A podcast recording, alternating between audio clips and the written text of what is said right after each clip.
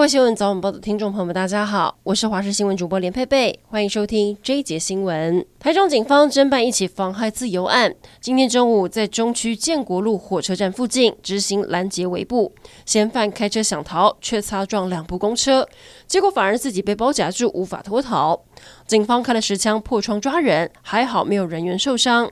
案发现场宛如电影警匪对峙的情节在街头真实上演，把民众都吓坏了。14日夜温差大影响，嘉义有民宅瓷砖连环爆，当时屋主正在看电视，听到厨房传来很大的声响，走进去一看才发现地板瓷砖竟然裂了整排。不止如此，3楼的地板也在睡梦中爆开，都得重新整修。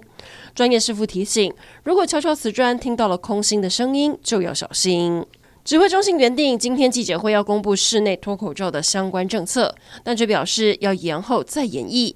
王必胜举例，像是学校预计2月13号开学，开学之后的口罩安排都需要跟各个团体讨论，包括教育部以及其他部会都还要协调沟通。第三点，延后的原因就是因为春节疫情反弹，虽然幅度缩小，但还是希望多观察几天。被问到是否等到2月13号开学后宣布，王必胜回答不一定，还要再观察。体坛消息来关注，为台湾拿下东京奥运空手道铜牌的小清新文姿云，今天发文证实要卸下国家队战袍了，这也代表他要退出今年9月杭州亚运的国手阵容。其实文姿云一直被中华队列为夺牌希望之一，原本他可以挑战亚运史无前例的3连霸，如今他在 IG 感性发文，自己已经走到一段身份的尽头，想要迈入下一段人生。民众过马路千万要小心，台北有一个杨姓老翁，昨天上午过马路到一半时，发现路口已经变红灯，赶紧折返回去，没有想到直行骑士刹车不及，撞倒老翁之后再撞上旁边的变电箱，送医后伤重不治。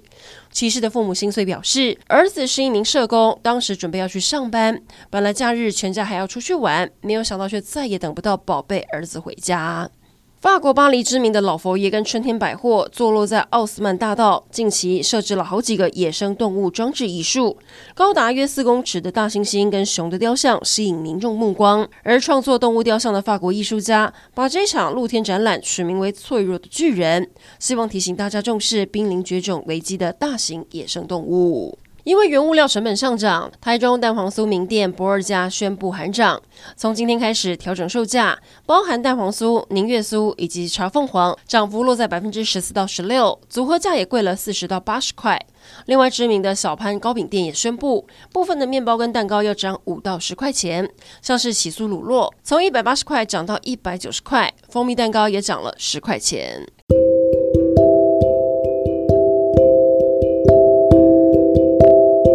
以上整点新闻，感谢您的收听，我们再会。